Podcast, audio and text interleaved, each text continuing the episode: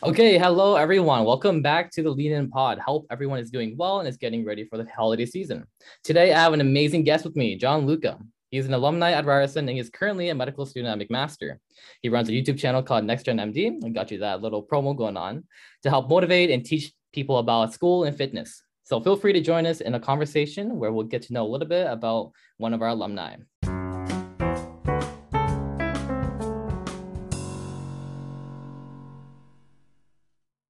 So, uh, thank you so much, Gianluca, for coming by. Pleasure to have you. No problem, Stephen. Thanks so much for the invite. Really appreciate coming on the podcast with you. And I hope everyone that's listening is having a great day so far. Cool, cool. So, can you give us a little brief introduction about yourself for those that um, don't recognize your name? Definitely, yeah. So my name is Gianluca. I am a third year uh, medical student at McMaster Medical School. Um, for those of you that don't know, McMaster is a three-year medical program. So this is my final year. We're applying for residency right now, so it's a little bit of a stressful time, but uh, we're trying to get through as best we can, and we still are making the best out of it. Uh, I was a former Ryerson student, so I actually I did five years at Ryerson. I did biomedical science, and I had a really great time at Ryerson. Um, and for those of you there, hopefully you're finding the exact same thing that I saw. Yeah, Bob might represent. So um you went to Ryerson, but you go to McMaster. Which uh which campus do you go to? Do you mind me asking? Yeah, so I'm at the, uh, the Niagara campus from McMaster, Niagara. NRC, and it's actually up in St. Catharines. So the name's a little bit confusing, but we are on the Brock University campus up there. Cool. Okay, so that's Toronto. Then that's St. Catharines. So where do you call home? I uh, right now I'm kind of mobile. We're kind of moving all over the place, but I, I grew up in Vaughan, uh, oh, the Woodbridge area. Yeah, and I actually uh, I was here all my life. Even when uh, I was at Ryerson, I used to commute from Vaughan. From Vaughan? The, yes. So it was it was two buses and a subway. Mm. And it would take me like an hour and a half. And I still remember those clicker questions. I don't know if that still happens. the class started at eight o'clock, and a professor had those clicker questions. And at 8.05, I was sweating trying to get to class. oh man, don't remind me clicker questions. I thought yeah. that, that, that's a fever dream yeah, those are the pros of uh, being in school online now. I guess you could just kind of zoom right in and yeah, click it up, yeah. right? so, how did you find yourself at Ryerson? Well, because you're you're from Vaughan, so you had some other. I believe you had some other choices there, like York, and I'm sure you had some other choices maybe outside of Toronto. So, why yeah. Ryerson? My top three choices were York University, U of T, and Ryerson. Um, and for those of you listening, and you're gonna you're gonna kind of pick out the Ryerson bias in my voice as I'm talking here, but I wanted to be downtown for uh, undergrad because of the the vicinity to the hospitals and the UHN hospitals are top class and they had a lot of volunteer opportunities. Now in Vaughan, we have the brand new hospital uh, right by Canada's Wonderland. Back in when I was in school, they didn't have it. Um, so I did want to be downtown and get to experience the downtown experience for a little bit to see if it was for me. So that basically ruled out York and nothing against York, but then it was stuck between Ryerson and U of T. And given the opportunity to go to Ryerson or U of T, I very quickly decided to go to Ryerson instead. I thought it was a much better choice for me. And it's a dis- uh, decision that I've never regretted. I really enjoyed Ryerson a lot more than personally I think I would have at, at U of T for the time. Well, yeah, yeah. No, no university slander here. Especially uh, grade 12s are doing their their applications right now. So it's a pretty interesting time right now too. So pretty cool. So Ryerson for me, right? Like I mm-hmm. really enjoyed when I took a tour. I took a tour of both campuses, and I really liked that Ryerson seemed to break their campus up all over the downtown area. Yeah, like, yeah. A classes in that AMC. I think it's AMC, the movie theater, mm-hmm. right? And then we had a few classes on the actual main Ryerson campus, and then yeah. a couple on the brand new. Back when I was there, it was the brand new engineering building, right? Yeah. Uh, they yeah. just started it like like two years before I got there. Uh, I was really impressed with the campus. Yeah, then now you see like the Mars Institutes, you have um, the SDZ buildings, all the zones and stuff. Like, yeah, we're we're, we're kind of booming down there. So Definitely. Ryerson represent, yeah. so um, let's backtrack a little bit. So um, Gianluca and Vaughan, when he was growing up, what did you want to be as a kid? Definitely. Uh, this is a good question. When I was a kid, I tell the story a lot. So my dad was uh, a bricklayer, uh, construction, and my mm-hmm. mom worked as a receptionist at a uh, a local compressed air company. Oh, and okay. my, yeah, my, my dad always used to tell me when I was little, he said, uh, I do not care what you're going to do when you grow up as long as you're happy. But he goes, just whatever you do, don't work outside because we live in Canada and it's cold out there. And yeah, I remember yeah. thinking, that uh, it, it was really nice that I kind of had free reigns to do whatever. So my short list at the time was I either wanted to do something teaching wise or even being a lawyer. That was like when I was still in elementary school, way way back. But then. Mm-hmm. Right around the high school time was when I really started getting into science and the basic sciences, and I really enjoyed biology. I just yeah. noticed that it was the subject that I would put the most work into. And because I put the most work into it, I would do really well. So what comes first, the chicken or the egg? In this case, it was it was interesting to me. So I worked hard and I had good results because of it. So I thought what I wanted to explore was something along that line. And then from there, I just really liked the concept of not only learning about stuff like that, but then being able to teach it and talk to people about it and read things and communicate. And it was all these roles, these different things mm. that I thought worked perfectly with being a doctor. So it was really, I would say, when did I make the decision to kind of get into medicine? It was probably like 12th year of uh, high school or first year of university, right around there is when I, I kind of decided. Cool. Yeah. Did you, um, just curious, did you ever kind of like go off of that path during university or in high school? Like, you, were you like, oh, I don't know about like becoming a physician, maybe pursuing XYZ was better? Did you ever have those times in your undergrad? Never. I never had um, a, a, time where I thought I was going to be something else. The, the, the only time um, that I guess you could say a major roadblock that I had was when I was really getting ready to apply. This was like the beginning of third year. Yeah. And I sat down to take an honest look at the requirements for medical school admissions here in Canada. Yeah, they hurt. That was really the first time. yeah, yeah, I saw yeah. that. It was the first time in my life where I'm like, wow, this, this is insane. At the time, U of T was boasting a 3.96, and that's the converted average, because Ryerson has the 4.33 scale. Yeah. But a 3.96 out of four was their average for applicants. And I said, like, you know, I'm nowhere near that. So it was really, that was the first time where I was like, wow, I need to, number one, step my game up. Uh, and number two, maybe start thinking about if I don't get in the first or the second or the third cycle, what comes next? Right. Mm. And, and, that's um, my, my, advice there is to really take a look at the admissions criteria early on and um, plan for success as soon as possible. Cool. Yeah. Yeah. Yeah. I hear you talk about about that all the time in your videos and stuff. I am I am a subscriber, so it's pretty cool to be on this end of it. But um yeah, um talks a lot about like having that grit, but being sure that you look at the admissions and the numbers. The numbers are real and they're very scary. So yeah. how did you overcome that? How did I overcome the the, the stats basically? Yeah, yeah. How did you You, what do you do? Yeah. You, step one is you write everything down, right? You have to be realistic with yourself because there's no point in beating around the bushes and saying that you know everyone's getting in with these amazing marks and i just you know i'm not going to try really hard and i'll still get in with that yeah. what i did is i saw that my grades weren't cutting it at the time right around that time the start of third year i was probably sitting at around i think it was a 3.4 or 3.3 gpa mm-hmm. the start of third year and i said wow okay um, i need to step it up so what i did was i, I focused uh, my time into taking less shifts at work because I was also working throughout my undergrad. Uh, I significantly cut down my hours. I did something about my transportation situation so that I wasn't uh, taking multiple buses and subways. So I was able to get myself a car.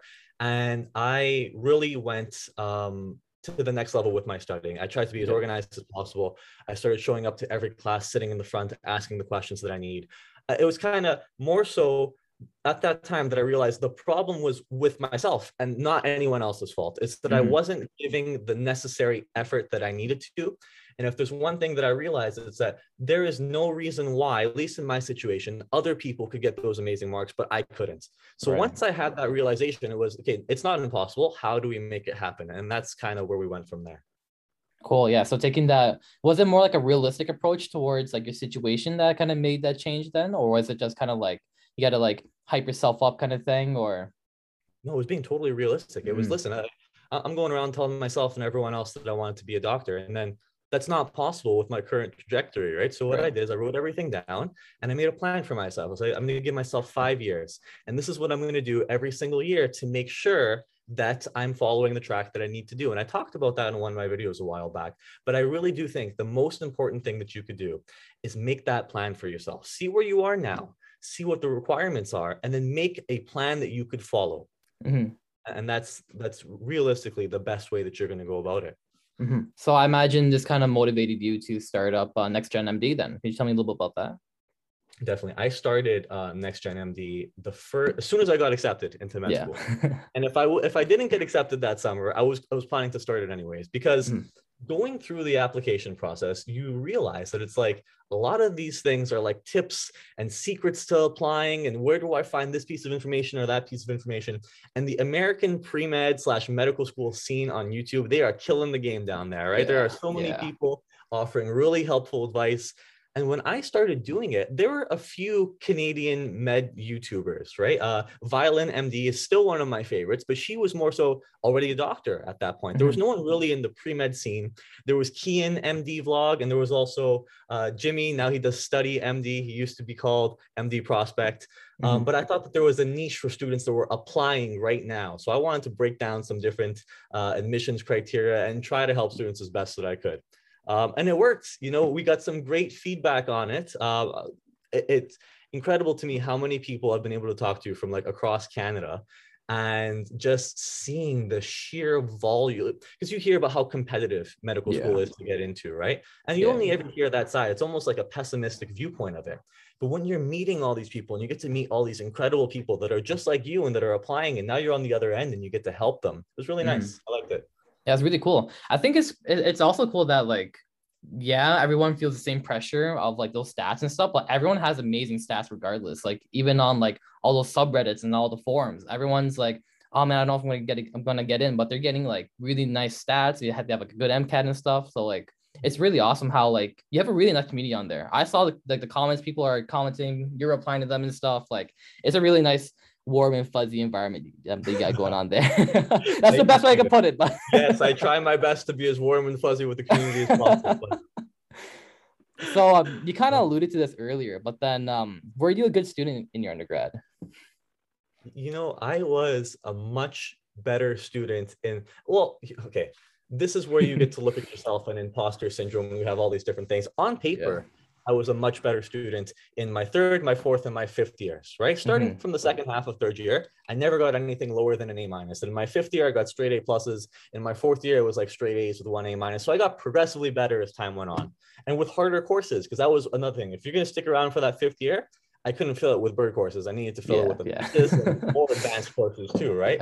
So um, in that sense, on paper, better as time went on. But even from the beginning, I always enjoyed university. It- was not my experience that you know totally acknowledging that university is not for everyone school's not for everyone in general long periods of time spent studying and, and some people do much better in a different environment right Mhm. but uh, thankfully it was an environment that i never had a problem with being in although truth be told i did have a problem waking up really really early to go downtown you know if i had been up super late the night before trying to That study hour and a half commute.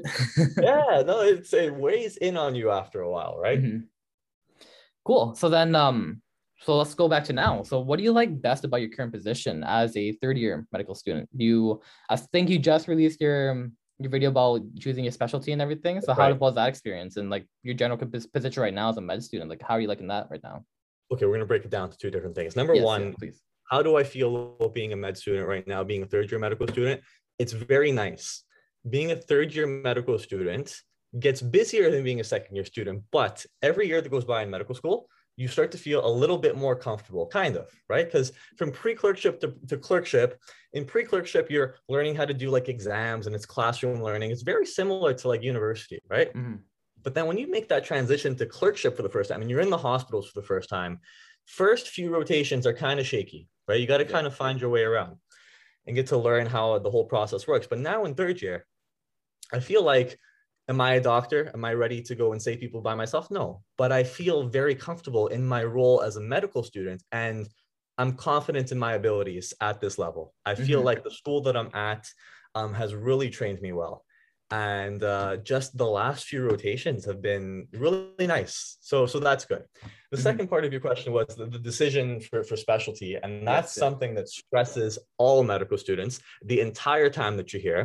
That's one criticism of the three-year program. When you're in medical school for three years instead of four years, you have one less year to decide what you want to do for the rest of your life. Right? It's just yeah. by definition.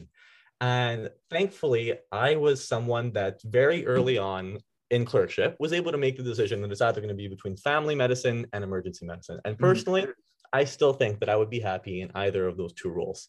Right now, I've decided that I'm going to be a family medicine doctor, and that's the only thing that I've applied to, uh, that I'm going to be applying to on the CARMS residency application, and I'm really excited for it. Just the the variety of what mm-hmm. you get to do with family medicine. If you want to work some rural emerge, you could do that. If you want to do some low risk obstetrics and deliver babies, you could do that too. So it's it still feels like there's so much that I can incorporate into my practice. It's really just how much time is there in a week to do it. That's what I like best about it.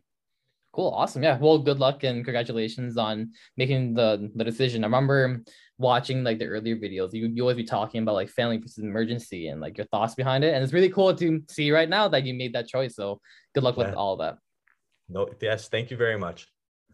So then um let's say you're talking back to second year Gianluca, and then you're able to give him any of the wisdom that you have right now. What would be yeah. the first piece of advice you would give him? Oh man, that's a great question. Second year was the worst year for me school wise. So I tell second year Gianluca to drop statistics like yesterday, drop it as possible and take that course in the summertime. The summer. That's right. Because statistics is hard and you need it by itself so that you can focus all of your energy into that one course, right? Mm-hmm, yeah. Um, and, and also if I, if you're going to drop a course, fill it with an elective so that you still have a full course load, right? But that was one of those subjects where I knew that I wasn't good going into it. I knew that I needed some more work between the commute and working uh, as a lifeguard. There was just way too much going on. So I would say that's the first thing that I would do. Learn how to balance your schedule more properly. Mm-hmm. The second thing that I would say is that everything comes down to um, a little bit of sacrifice and what you're willing to give up for what you actually want. So the consequences of me not getting good enough grades in first and second year meant that I stuck around for a fifth year to try to make up for it. Yeah. If I would have put in more work, if I would have given up a little bit more in second year, then it's possible that I wouldn't have to have then lost an additional year being in school. But at the same time, I don't think fifth year was a loss for me. I learned a lot in that year. And I was the type of person that did like to enjoy myself with extracurriculars the entire time that I was in university. So that was a big part of my, my life too. So th- there's different ways that you could look at it.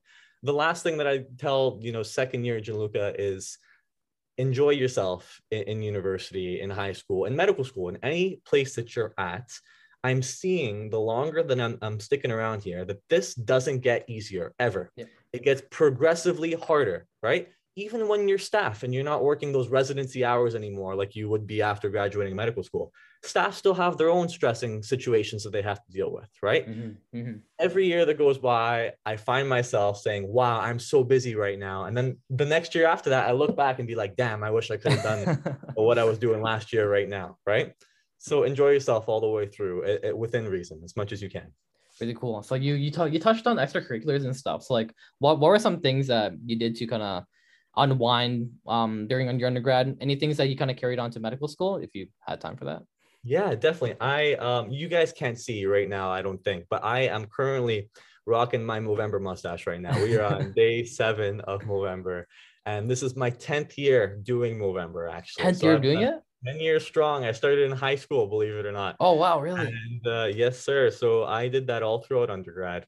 And uh, it was something that I got involved with the entire time. And now that I'm in medical school, I've been able to carry that through. Right now, Next Gen MD, which is the YouTube channel, we have uh, our team for Movember. It's called the Face of Health. We have mm-hmm. like 68, I think, members right now from all oh, across wow. Canada, students from all over the place. And everyone that signs up for my team and that comes along with me, we have some optional meetups and stuff like that too. They all get to use the experience when they apply to medical school. And I mm-hmm. verify every single person that's on the team. So I really like that because it's me giving back to the community, and it's also really just bringing awareness and raising some money for you know a cause that's really close to my heart.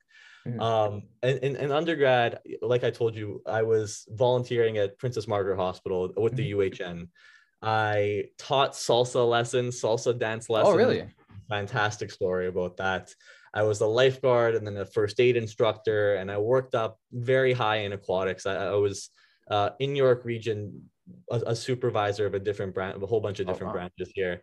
And then I, I, did some fun stuff too. I got heavily involved into skydiving.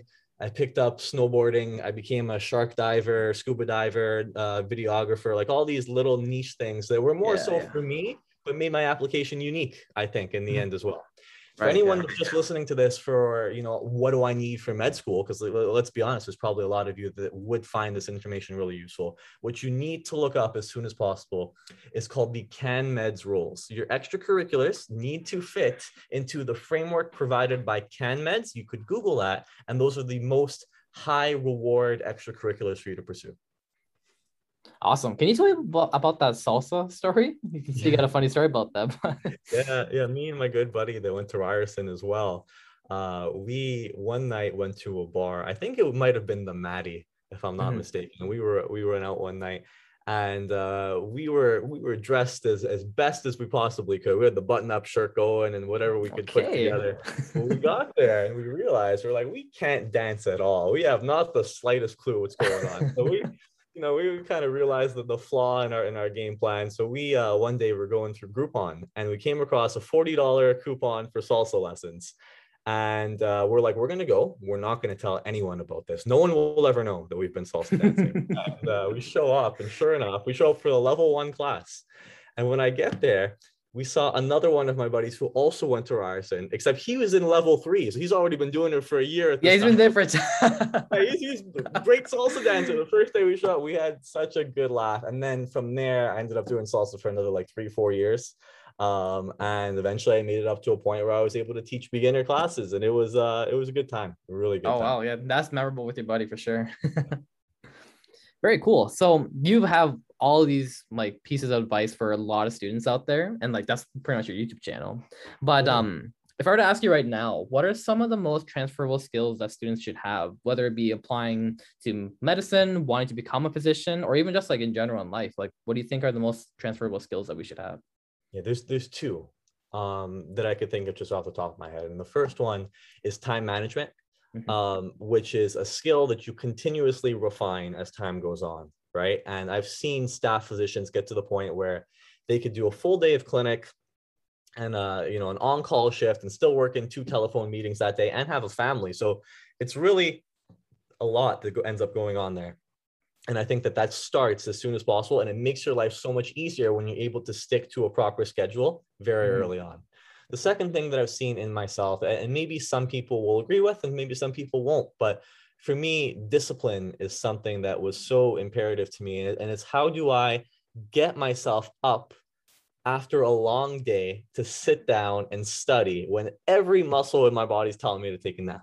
You know, Right, yeah. when you really don't want to do something, how do I force myself up? And not just that, force myself to enjoy it because you learn a lot more when you can actually pay attention and not Right. just stare at slides and click that arrow to go next. Um, so the discipline aspect and, how you choose to, to refine that and work that into your own schedule and your own life, different people do it differently. Um, but I would say work on that as soon as possible. Yeah, you're really big on that. Even behind you there, mindset is everything. Like, can you tell me a little bit Yeah. about that?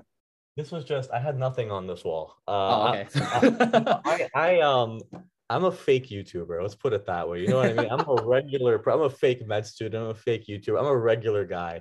And as I started going along through here, I'm just learning all the tips and tricks and how do we fit into the culture that we are now assigned to. Uh-huh. So that was really funny watching me try and set up some sort of YouTube studio. It's in my bedroom. Like I had nothing and I'm trying to put it together. How do I make myself presentable on camera? And it was the same with, with, with med school. I showed up there and this is, you know, the, I say I'm a fake med student. This is all the imposter syndrome because you get there. I didn't come from a family of anyone in medicine, right? I was the first one really that uh, me and my brother Piero, who was also a Ryerson student, we said we wanted Oh, to wow. go. And then we got here and into our separate schools. He's at Ottawa and nothing against my colleagues but uh, you know you, you meet some people that come from a long lineage of doctors right? So how do you fit in with that culture? And that's something that you need to learn for yourself. And then how much do i want to fit in? How much do i want to stand out? Right? That's Mhm. another thing that you get to decide for yourself. This is just mindset is everything. Um, i'm really into scuba diving. I love the ocean. I love all that stuff. Um, I'm a shark diver, so if I don't know if you could see up here, but it's uh, it's a goldfish, Goldfish, with a, a shark fin on the top of its head. Ah, okay, um, I knew a shark from here. Okay, cool. Yeah, so even if even if you're not a shark, if you're just a goldfish, put the fin on your head, pretend you're a shark, do what sharks do, and eventually you'll you'll fit in and find your way. Interesting. Yeah. Interesting take on that. Cool. Yeah, So we're gonna move on to the little rapid fire um sure question here. So um, we really should be short and simple. Um, in the past like couple dozen um podcasts. Some of them can get pretty long, but it's up to you. Just a little more lighthearted questions. Yeah. Boom, boom, boom. Let's do it. So, what factoid do my peers know least about me? Hmm. I say that not many people know that I've done these little niche extracurriculars like scuba diving, skydiving, salsa dancing. That's the one. Cool. What famous person would you want to talk to? Will Smith. Any day of the week, all the time. He's someone that I think uh, I learn a lot from. So you went to a lot of places. Um, what's your favorite food to eat? Uh, sushi by a country mile.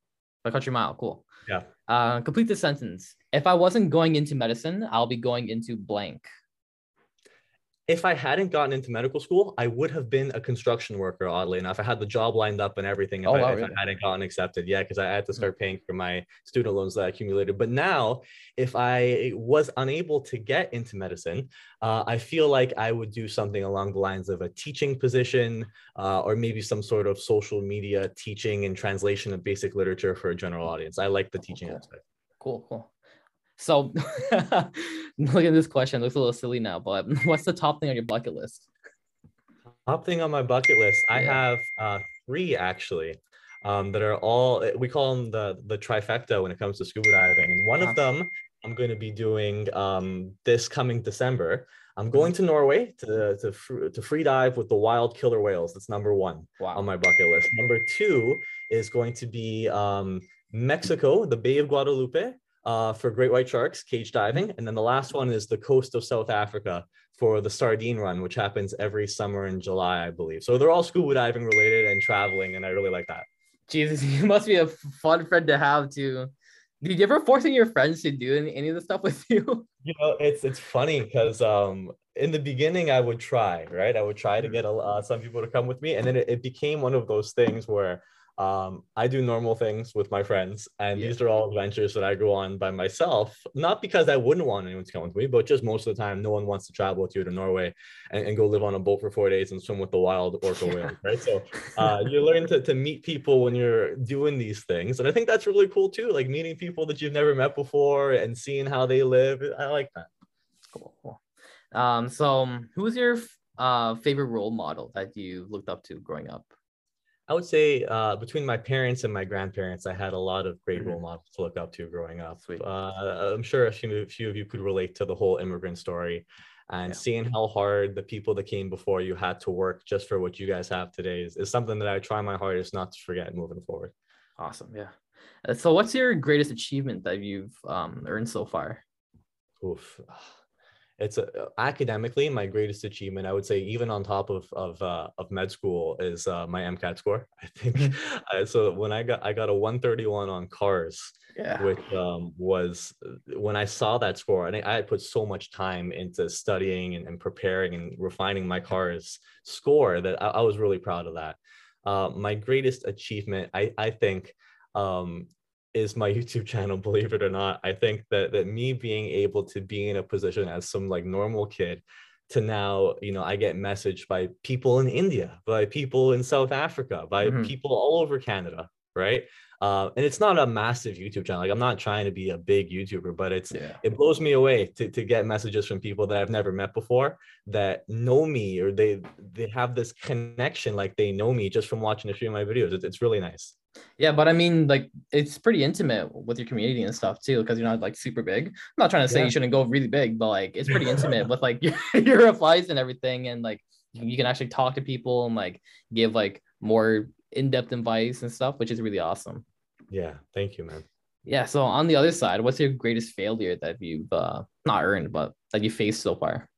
Yeah, you know, I think I love watching Elon Musk interviews because he's always got a good answer for stuff like this, right? Yeah, yeah. I think he was asked something like this not too long ago. Um, and it was along the lines of, you know, do, are they failures or are they just things that you learned from, right? Like, like where does the framing come into to place? Mm-hmm. So if you want to make it you know a negative point of view and say where was my biggest failure i guess my first and second years of undergrad academically would have had to have been my biggest failure yeah um, me writing the mcat the first time and not being able to study and getting a 505 or a 507 mm-hmm. not the score that i wanted was technically my biggest failure but from those situations there, being able to take that and, and move forward and change who you are and, and develop a different plan, I don't think I'd be the person that I am today without those experiences, right? 100%, so, yeah. Um, shaping who you are based off of your setbacks, I think, is pretty important. Cool. So, um, you know, we, we got a pandemic going around and stuff. What yeah. keeps you um what keeps you up at night now?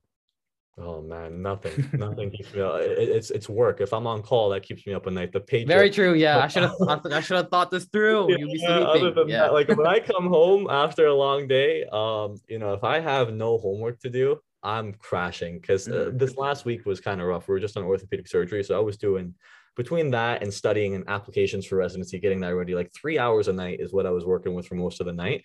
Yeah. And th- that was like my sacred time. Like you could not wake me. My alarm could not wake me during those three hours, right?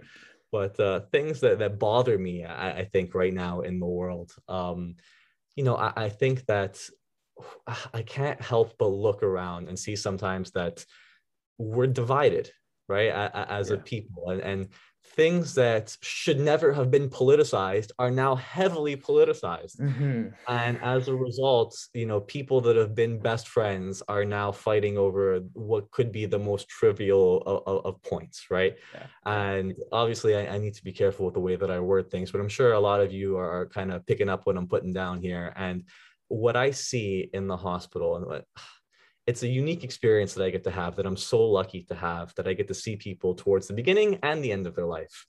And in speaking with a few people, many people now towards the end, it seems like one of the most important things in life is the people connection and your friends and your relationships. And I think a lot of times we don't realize that when we're going through it. And sometimes it's too late after to fix those when it's too late. Mm-hmm. Um, so, so that's kind of what, what, what I think about sometimes.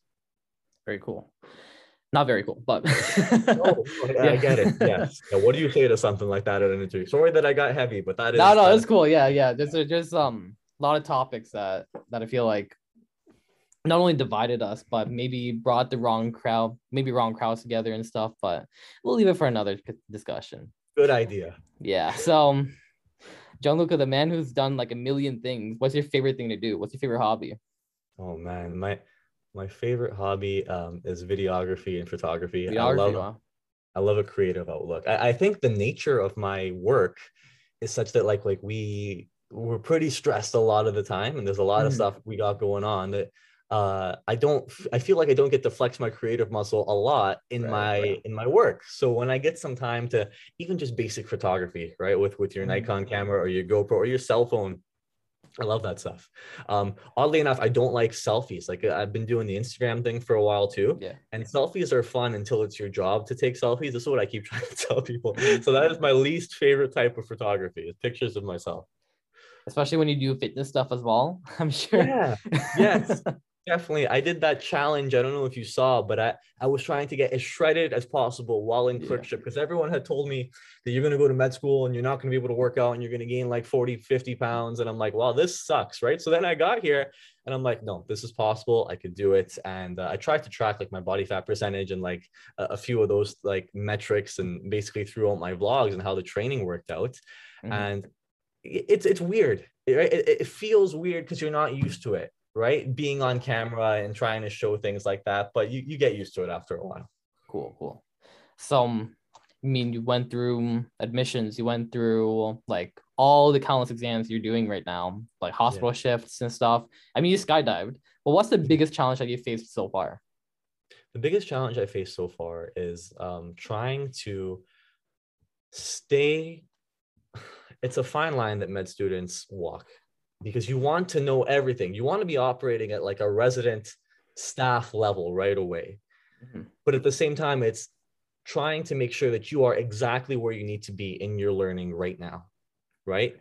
And sometimes, you know, there's different expectations among preceptors. So uh, I find it really interesting that sometimes a, a, preceptor will ask me a whole bunch of questions and I'll, I'll get them right. And the preceptor will be like, that's perfect. You're operating fantastic at this level. But sometimes I'll have another preceptor asking me like questions I have no idea what they're even talking about. And they're like, well, you, you should really be knowing this. But the, the expectations, what do I really need to know versus what will I know in two years when I'm a resident physician, right? So it's that's the challenge right now. Mm-hmm. Very cool. Last question. Yeah. Uh, last question. Well, last question. What are you most grateful for? Everything, dude. I uh, honestly, I um, I don't, I, I don't want to get heavy on you guys. Uh, so some bad stuff happened to me and my friend group this summer. Mm-hmm. Um, mm-hmm. and you know, uh, mental health is so important for people, and just ever since you know we lost one of my good friends this summer and just being able to bring everyone back closer together and trying to hang out with people as best as possible um you know it, it's it's nice to to be back with friends and to try and rekindle certain friendships. And and, and people just kind of drift off. Like i'm 25 years old now. Some of these people i haven't seen in like 10 years basically right? And it's sad sometimes that it, it takes something like that to bring everyone back together. But um, it's been a good time the the last little bit trying to to hang out with people in in my off time, whatever off time I have left. Right. I'm grateful for being in medical school. I'm grateful for having made it through med school, and mm. uh, I'm grateful for such an awesome support network. Like I can't even uh, quantify between my girlfriend, my parents, my brothers, my friends, and then supporters on YouTube that I feel like I've known you guys forever. Sometimes uh, mm. it's nice. It's very nice. Very cool. Yeah, and I'm sure because like you, you're pretty involved with like Ryerson in general, like VCU and like a lot of the pre-med society events as well. I'm coming in to talk and like I'm sure I can I, I can't speak for them, but I'm sure that we're all super grateful to have even have you in the community as someone to kind of help us out because I know that sometimes people are like, oh, why go to Ryerson if you want to go to med school? Why don't you go to Mac? Why don't you go to U of T and stuff? And like yeah. um it's really nice to have someone that's like been there and is going through it right now. So well, I, I tell people this all the time. I, you know, I'm such a big supporter of Ryerson and Ryerson culture, just because I think, eh, and I get it's probably not everyone's experience. You know, experiences may vary, I guess, but Ryerson treated me so well. They gave me mm-hmm. all the tools that I needed to succeed. A lot of the professors that I knew there really they went above and beyond to try and make sure that I was learning the things properly when I was putting in that effort myself. Yeah. And I think that anything that I could do to kind of give back and stay involved with the Ryerson community, which uh, I've said Ryerson many times throughout this interview, you guys don't have an official name yet, as best as I know, and, and my degree says Ryerson. So out of habit, I've been calling it Ryerson. Um, at some point in time, when they get a new name, we'll, we'll cross that bridge when we get there. But the community that you have, whether it's named this or that or this, um, is really nice. And uh, hopefully when you get a medical school, I could be even more involved with Ryerson, right? True, at that yeah, point, very true. Yeah, we, we, will see what happens at, a later date. But uh, again, thank you for bringing me on here. I appreciate the Pre Med Society. Anyone else brought me on for bringing them on there, and uh, thanks a lot. Yeah, of course. Yeah. I try I try to steer it into a more positive direction. I think I think you did a pretty good job at that. But yeah, thank, thank you. you. again so much for coming, uh, Gianluca. I know like I, it's, it's hard to, it's hard um, with your time and everything, but you made the time uh, to come by and I really appreciate it. Thank you so much. Yeah. And um, yeah, feel free to come by for another discussion. We'll come by when you're maybe a family doctor and stuff maybe after Definitely. one of my appointments. But and listen, just because I, I do YouTube, I know the way analytics work, right? If there was a thousand people to watch this podcast, statistically, there's like, I don't know, 110 of you left listening. If anyone has any questions in the future, you want to reach out, you're more than happy to do so, or more than welcome to do so in my comment section on YouTube. I try to answer back everyone, and uh, we'll see you all in the next one. Yeah. All right. Thank you so much, Gianluca. See you next time. Oh, buddy. Take it easy. Bye.